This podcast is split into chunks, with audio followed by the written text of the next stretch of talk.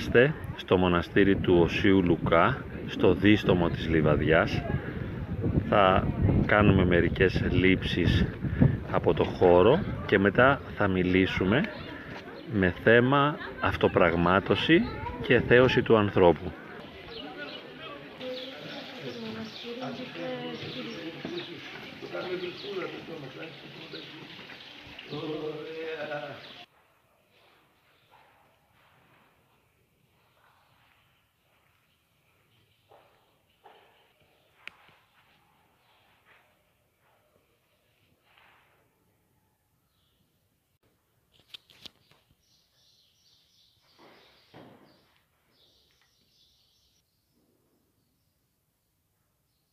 Η αυτοπραγμάτωση δεν είναι μόνο ένας βασικός στόχος της ψυχοθεραπείας, αλλά και ένας στόχος κάθε ανθρώπου. Αφορά στην ανάπτυξη όλων μας των χαρισμάτων. Να μπορέσουμε δηλαδή να γίνουμε ο καλύτερος άνθρωπος που θα μπορούσαμε να είμαστε. Το πρόβλημα είναι ότι τις περισσότερες φορές δεν μπορούμε να το κατορθώσουμε και συνειδητοποιούμε μετά την εφηβεία, στην πρώτη νιώτη, αλλά και σε μεγαλύτερες ηλικίες, ότι δεν έχουμε γίνει οι άνθρωποι που θα μπορούσαμε να είμαστε. Ιδιαίτερα αυτό σε ένα επίπεδο κοινωνικό και επαγγελματικό. Δεν έχουμε δηλαδή την καταξίωση των άλλων, διότι εκεί φαίνεται ξεκάθαρα αυτή η απουσία της αυτοπραγμάτωσης. Διότι το να αναπτύξω τα εσωτερικά μου χαρίσματα είναι μια προσωπική υπόθεση. Μπορώ να το ξέρω μόνο εγώ ο ίδιος. Έχω όμως ανάγκη ως άνθρωπος σε ένα επίπεδο ψυχολογικό να καταξιωθώ ενώπιον των άλλων και θέλω την αναγνώρισή τους. Αυτό είναι πολύ ανθρώπινη βασική ανάγκη και έχει υπογραμμιστεί από πολλούς κλασικούς ψυχολόγους. Η ανάγκη μου να αναγνωριστώ. Χρειάζομαι την καταξίωση. Όταν όμως συνειδητοποιήσω ότι δεν μπορώ να καταξιωθώ, ότι κατά κάποιον τρόπο έχω αποτύχει κατά κόσμον και δεν έχω γίνει ο άνθρωπος που θα μπορούσα να είμαι, αυτό μου προκαλεί θλίψη, απογοήτευση και αίσθηση πτώσης. Δεν είμαι αυτό που θα έπρεπε και οι άλλοι δεν με αναγνωρίζουν. Έχουμε βέβαια ιδιαίτερη ανάγκη να μας αναγνωρίσουν οι γονείς, οι συγγενείς, οι φίλοι, τα πρόσωπα που είναι σημαντικά για μας. Αλλά θέλουμε και την καταξίωση της κοινωνίας και πάνω απ' όλα θέλουμε να νιώσουμε εμείς οι ίδιοι καταξιωμένοι. Να μπορούμε να πούμε δηλαδή μπράβο στον εαυτό μας, καλά τα πάω, καλά τα κατάφερα. Το πρόβλημα είναι ότι ιδιαίτερα στην εποχή της κρίσης, αλλά και όχι μόνο στην εποχή της κρίσης, είναι πολύ δύσκολο να το πετύχουμε. Έτσι, οι περισσότεροι οφείλουμε να συνειδητοποιήσουμε σε κάποια φάση της ζωής μας ότι δεν μπορέσαμε να γίνουμε αυτό που θα έπρεπε να είμαστε δεν μπορέσαμε να γίνουμε αυτό που θα θέλαμε να είμαστε.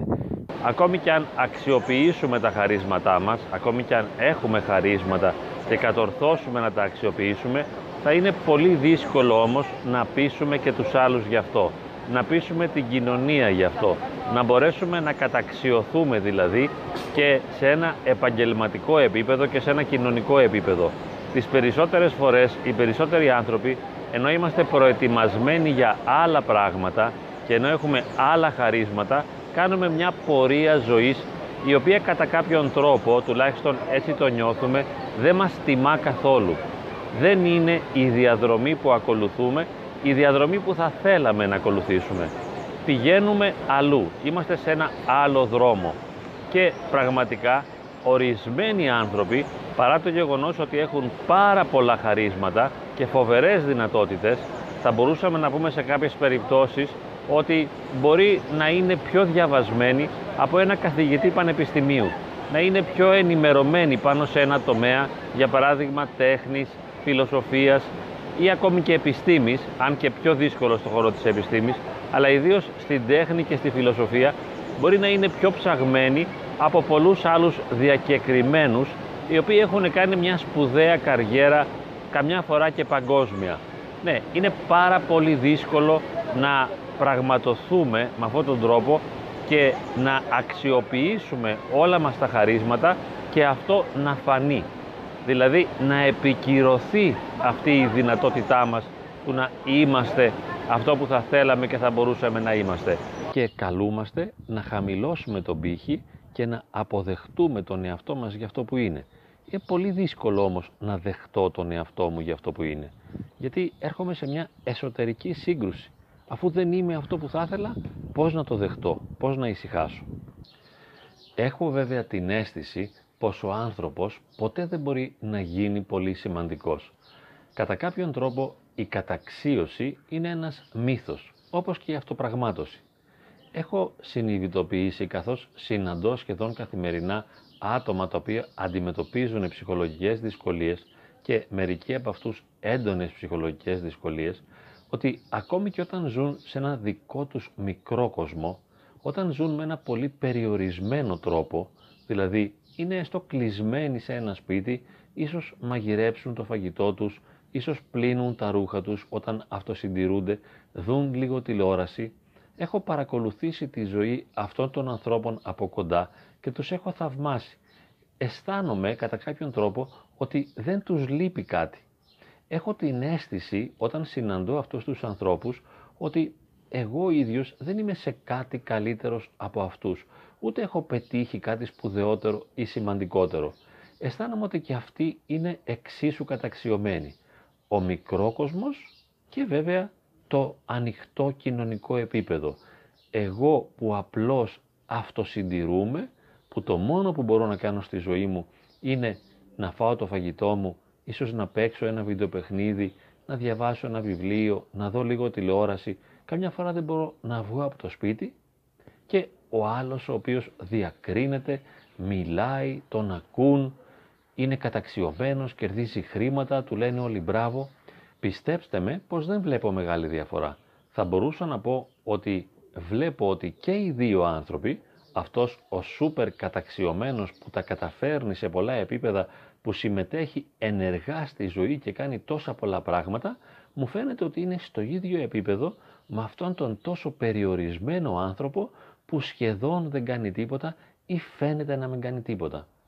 Ίσως επειδή σε ένα φιλοσοφικό, κοσμοθεωρητικό επίπεδο έχω έναν κάποιον μηδενισμό, δεν ξέρω πώς θα μπορούσα να το ονομάσω αυτό. Δηλαδή δεν θεωρώ ότι ο άνθρωπος μπορεί πραγματικά να κάνει κάτι πολύ σημαντικό. Και θεωρώ ότι αυτή η καταξίωση είναι ένα κατασυνθήκη ψεύδος δεν βρίσκω πολύ αλήθεια στην αυτοπραγμάτωση. Αντίθετα, αυτό που θεωρώ πολύ σημαντικό και θα το αναπτύξουμε σε λίγο, είναι η συντριβή, η ταπείνωση και η σχέση με το Θεό. Όταν ο άνθρωπος συνειδητοποιήσει ποιος πραγματικά είναι, συναισθανθεί την πραγματική του ταυτότητα ότι είναι παιδί του Θεού, ότι μέσα του υπάρχει θείος σπινθήρας, ο οποίος περιμένει να αναπτυχθεί.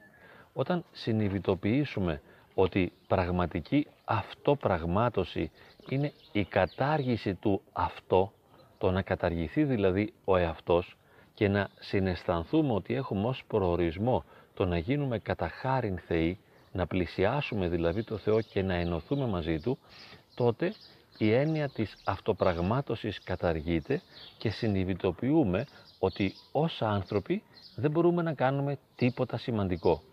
Όλα όσα θεωρούσαμε ως σημαντικά, αν ήμασταν από την πλευρά των λεγόμενων επιτυχημένων, αυτών δηλαδή που οι άνθρωποι θεωρούν ως επιτυχημένο, δεν έχει καμιά ιδιαίτερη σημασία. Όλα τα ανθρώπινα είναι ματαιότης. Αυτό δεν είναι απογοήτευση, ούτε πεσιμισμός. Είναι συνειδητοποίηση της πραγματικής μας φύσης. Όταν συναισθανθώ ότι βαθιά ο εαυτός μου είναι ενδυνάμει θεότητα, τότε το μόνο σημαντικό για μένα είναι αυτό που μπορεί να ενισχύσει και να υποστηρίξει την βίωση αλλά και την ενδυνάμωση αυτής της συνέστησης. Οπότε δεν υπάρχει εκεί αυτό πραγμάτωση, αλλά θεοπραγμάτωση πραγματώνομαι στο βαθμό που ενώνομαι με το Θεό. Αυτό είναι που θέλω, αυτό που χρειάζομαι και αυτό που έχω ανάγκη. Ποιοι θέλουμε να είμαστε, αυτοί οι οποίοι συνεχώς διαμαρτύρονται διότι δεν τα κατάφεραν ή αυτοί οι οποίοι επιτέλους ησύχασαν μέσα στο γεγονός της υπάρξεως και μπόρεσαν να ησυχάσουν το νου και να ταπεινώσουν την καρδιά και να την εξαγνίσουν και να ζουν στον παράδεισο της παρουσίας του Θεού. Είναι σχεδόν μια επιλογή. Σχεδόν γιατί εξαρτάται εν μέρη από τις δυνατότητές μας αλλά κατά κύριο λόγο από το έλεος του Θεού. Έτσι λοιπόν αν νιώθεις πεταμένος, ρημαγμένος, εξουθενωμένος, ταπεινωμένος και συντετριμένος αξιοποίησε αυτή την αποτυχία προσφέροντάς την στην αγάπη του Θεού. Η αγάπη του Θεού θα αξιοποιήσει τη συντριβή και την ταπείνωση και αυτός θα σε καταξιώσει με τον αγιασμό, με τη χάρη του Αγίου Πνεύματος και θα σου δώσει την αιώνια χαρά που αρχίζει από τώρα και δεν τελειώνει ποτέ.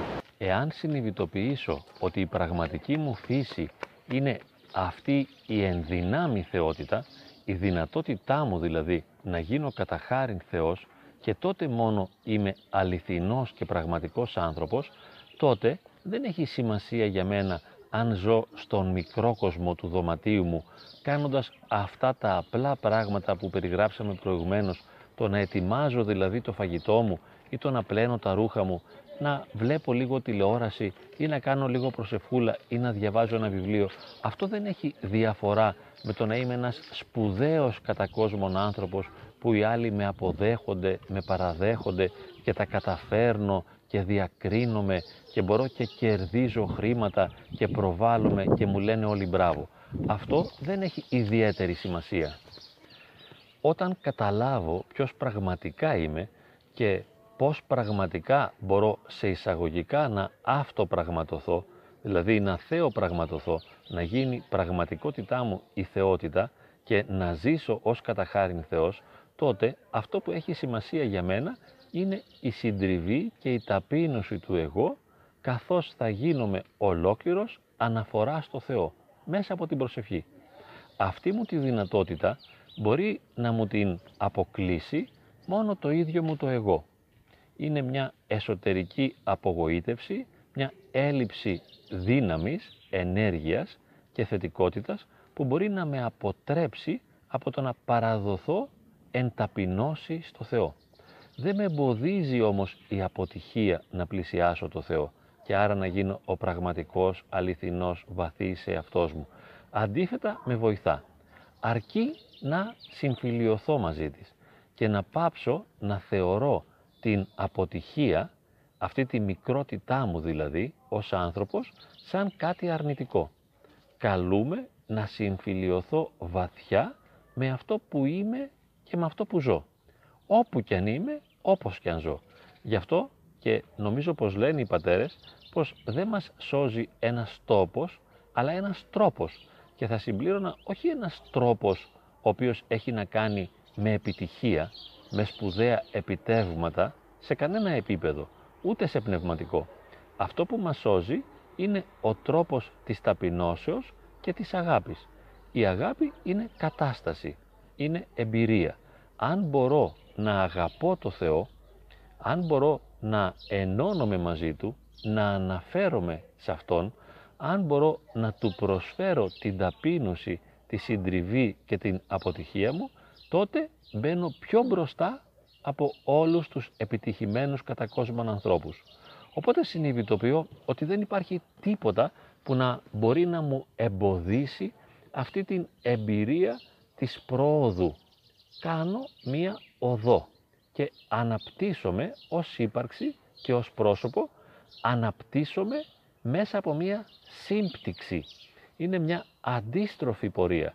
Αντί να διαστέλλομαι δηλαδή για να καταλαμβάνω όσο περισσότερο χώρο μπορώ, όπως κάνουν πολλοί επιτυχημένοι, που είναι κατά κάποιον τρόπο θα μπορούσαμε να πούμε πολλής, όπως λέμε ο πολλά βαρύς, είναι ο πολλής άνθρωπος που έχει εκτόπισμα, έχει δυναμισμό, έχει ικανότητες και καταφέρνει πολλά, εμείς τον βλέπουμε αυτό κατά κάποιον τρόπο σε μια πιο μειονεκτική θέση, λίγο πιο μειονεκτική θέση σε πνευματικό επίπεδο από αυτόν τον αποτυχημένο, ταπεινό, μικρό, συντετριμένο άνθρωπο ο οποίος ζει τόσο απλά.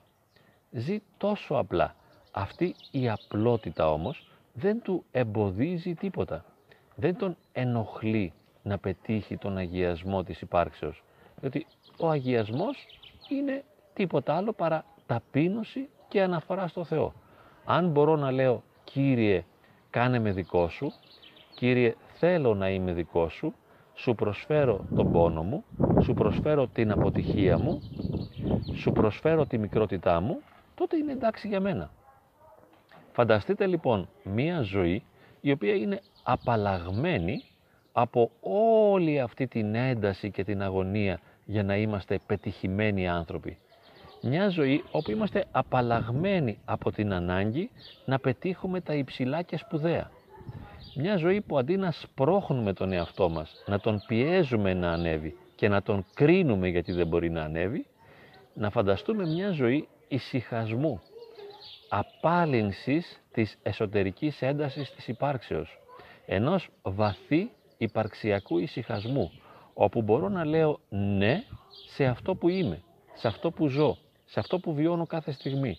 Το πιο μικρό, το πιο λίγο και το πιο ασήμαντο, συνειδητοποιώντας ότι με αγιάζει αυτό το μικρό, το λίγο και το ασήμαντο. Και δεν χρειάζεται να κάνω τίποτα. Όπως είπαμε, όλα είναι τόσο απλά. Δεν χρειάζεται να αξιοποιήσουμε υψηλά χαρίσματα. Απλώς να ταπεινωθούμε και συντετριμένοι να προσφέρουμε την οδύνη, τον πόνο, την ανικανότητά μας στο Θεό.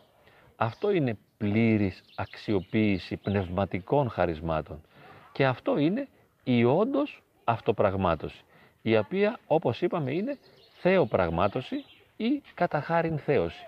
Τότε υπάρχω αληθινά και βιώνω και μια κατά κάποιον τρόπο απάθεια. Είμαι σε μια κατάσταση που δεν μπορεί να με πειράξει κάτι. Έχω πάψει να κρίνω τον εαυτό μου. Έχω πάψει να πιέζω τον εαυτό μου. Και μέσα σε αυτό τον βαθύ εσωτερικό ησυχασμό ζω την αγάπη. Και αυτό είναι μια υπέροχη εμπειρία. Η υπέροχη εμπειρία του αγιασμού της υπάρξεως. Νιώθω υπέροχα μέσα στην ταπείνωση. Νιώθω υπέροχα μέσα στην αποτυχία. Γιατί έχω εκείνον, εσένα, τον Θεό, ο οποίος με στηρίζεις, με θεμελιώνεις, με κρατάς ζωντανό, με κάνεις να υπάρχω και αναπνέω μέσα από σένα. Παίρνω νόημα μέσα από σένα. Αντλώ δύναμη και ενέργεια για να υπάρχω μέσα από σένα. Και εσύ, ο Κύριος και Θεός μου, μου προσφέρεσαι τόσο περισσότερο όσο πιο συντετριμένος και τεταπεινωμένος είμαι. Έτσι λοιπόν μαθαίνω από τώρα να απαλλάσσομαι από τις βαριές προσδοκίες οι οποίες πιέζουν την ύπαρξή μου και με κάνουν να νιώθω άσχημα και με συνθλίβουν, από εδώ και πέρα μαθαίνω να χαίρομαι ήσυχα αυτό που είμαι και να αναφέρω όλο τον εαυτό μου στον Θεό και να του λέω Κύριε είμαι μόνο αυτός. Αλλά αυτό το λίγο, αυτό το ελάχιστο, αυτό το μικρό και το ποταπό στο προσφέρω για να το αγιάσεις, στο προσφέρω για να το χαριτώσεις. Και τότε θα είμαι ένα χαριτωμένο και αγιασμένο πλάσμα. Όχι επειδή έχω ικανότητες, αλλά επειδή εξαιτίας της αδυναμίας μου παραδόθηκα ολοκληρωτικά σε σένα.